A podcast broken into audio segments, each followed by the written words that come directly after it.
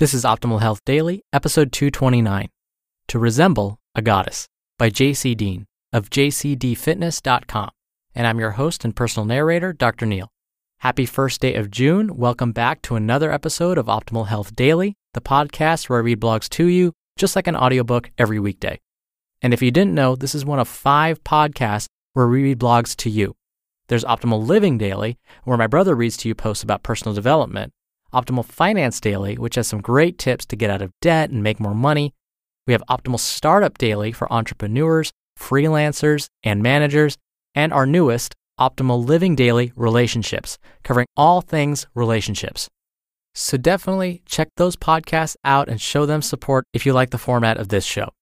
And now let's hear this post from JC as we optimize your life. To Resemble a Goddess by JC Deen of jcdfitness.com. To begin, this is my review of a popular fitness book, The New Rules of Lifting for Women by Lou Schuler with Cassandra Forsythe and workouts provided by Alwyn Cosgrove. I am a fan of Lou Schuler and really love his writing in general, whether or not if it's about fitness. The book is chock full of good information, and I cannot recommend it enough. I picked it up as a reference for helping women who are interested in strength training and I wanted to have a source I could point them to for further study. I've always believed that women should train like their counterparts, so I believe this book is a must read for all women interested in the fitness and strength training lifestyle. The book is comprised of three parts, and here are my thoughts. Part 1 Behind the Cover Lines. In the beginning, God created barbells and people. He said, Lift them, and you will grow to be strong and beautiful. So why do I only see the guys lifting heavy stuff while the girls zip away for hours on the treadmill? Lou opens up to talk about just why a woman should lift like a man. JC actually covered this same topic in an article he wrote a few weeks ago titled, You Don't Need to Be an Oxygen Model to Have a Body Like One. In the second chapter, The Truth About Your Muscles, Lou explains that men and women share the same exact muscle and fiber types. Anatomically, we are identical when looking at musculoskeletal makeup, but vastly different regarding hormonal profiles. The difference in hormone levels is exactly why a woman can train properly for as long as a male and never make the same amount of muscle mass gains. The testosterone that would make them huge and jacked just isn't floating around in a woman's bloodstream. Females can still build a beautiful physique with nothing but strength training. Just look at the lovely ladies in Oxygen magazine. They are surely doing something right, and I am positive that a sound strength program makes up a large part of their routine. By the time I hit the third chapter, I knew this was going to be a really good and practical read. I'm glad Lou got this pertinent issue out of the way early on. Step away from the treadmill. He goes on to explain how lots of cardio is just not a necessity when it comes to losing fat. Of course, cardio does play a role in creating a deficit sometimes, but it's definitely not the one and only way to do it. I also like the idea of cutting cardio to a minimum because it allows for optimal recovery between training sessions. It's all a matter of your goals, anyhow. I could keep going, but then you wouldn't have a reason to buy the book. Part 2 You Aren't What You Don't Eat. The fourth and fifth chapters cover the common dilemmas most women face when trying to build their ideal physique. The two main points Lou touches on are low calorie diets and the twisted fear of carbohydrates many in the fitness community have adopted.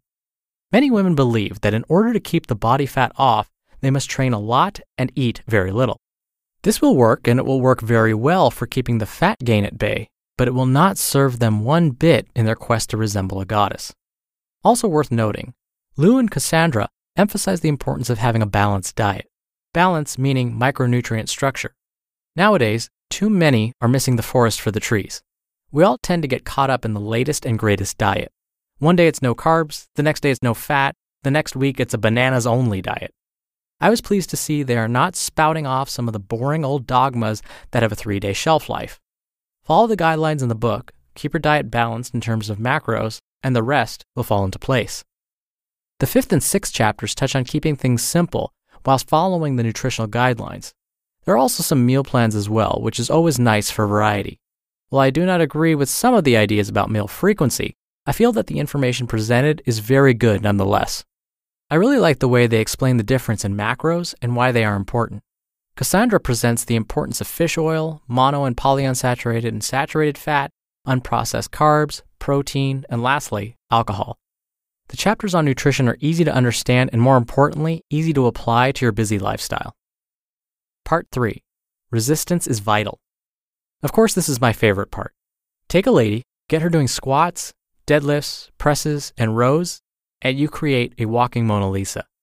The eighth chapter explains in brief that women have been doing some really silly things in the weight room, and then suggests what they should be doing, like training like a man. The rest of the book focuses on the programming, routines, and different workout stages as one progresses.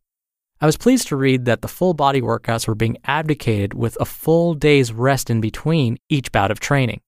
The exercise selection and pictorial examples are awesome, to say the least, and it's always useful to have a reference for what a movement is supposed to look like. So, what do I think? I think the book is a must read for any female wanting to get into strength training.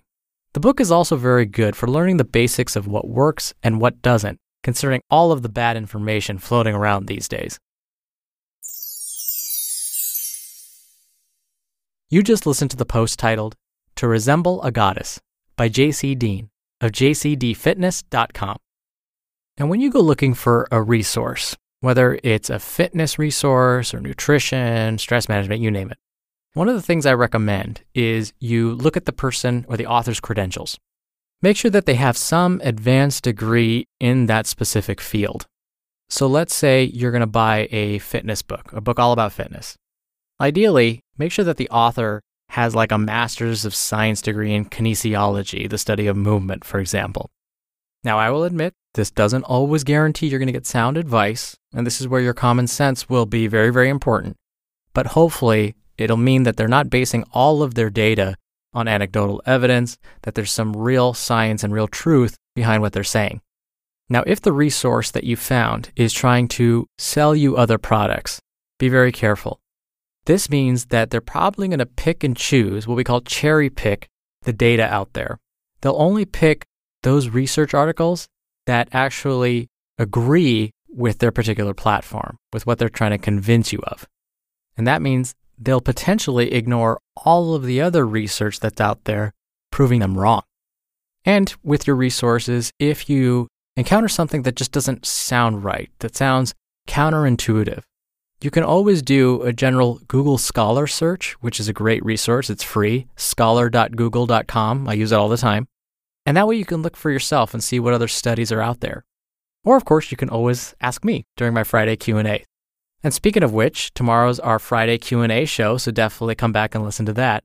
And if you like the format of this show, check out Optimal Living Daily to learn more about habit building, minimalism, mindfulness, productivity, and lots more. That's hosted by my brother. Then we have Optimal Finance Daily to learn more about personal money management in non technical terms.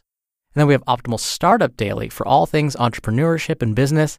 And finally, Optimal Living Daily Relationships for some great dating, marriage, and parenting advice. Subscribing to those shows helps this one too. It's a great way to show your support. All right, that'll do it for Thursday's episode. Thank you as always for listening. Thank you for being a subscriber of the show. I'll be answering one of your questions in the Friday Q&A episode tomorrow, so stay tuned for that where your optimal life awaits. Hello, Life Optimizer. This is Justin Malik, creator and producer of this show and Optimal Living Daily, the brother podcast of this one. Literally, I'm Dr. Neal's brother. If you like the format of this show, you'll love Optimal Living Daily too, where I also read to you from blogs, but cover other topics like personal development, finance, and minimalism from bloggers like Derek Sivers, The Minimalists, Zen Habits, and many more. So for more amazing content read to you for free, come subscribe to Optimal Living Daily too and together we'll optimize your life. You've been listening to Optimal Health Daily. Be sure to hit the subscribe button to stay up to date on each new episode and head to oldpodcast.com.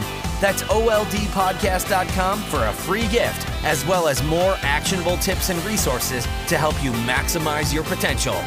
Thanks for joining us, and remember, your optimal life awaits.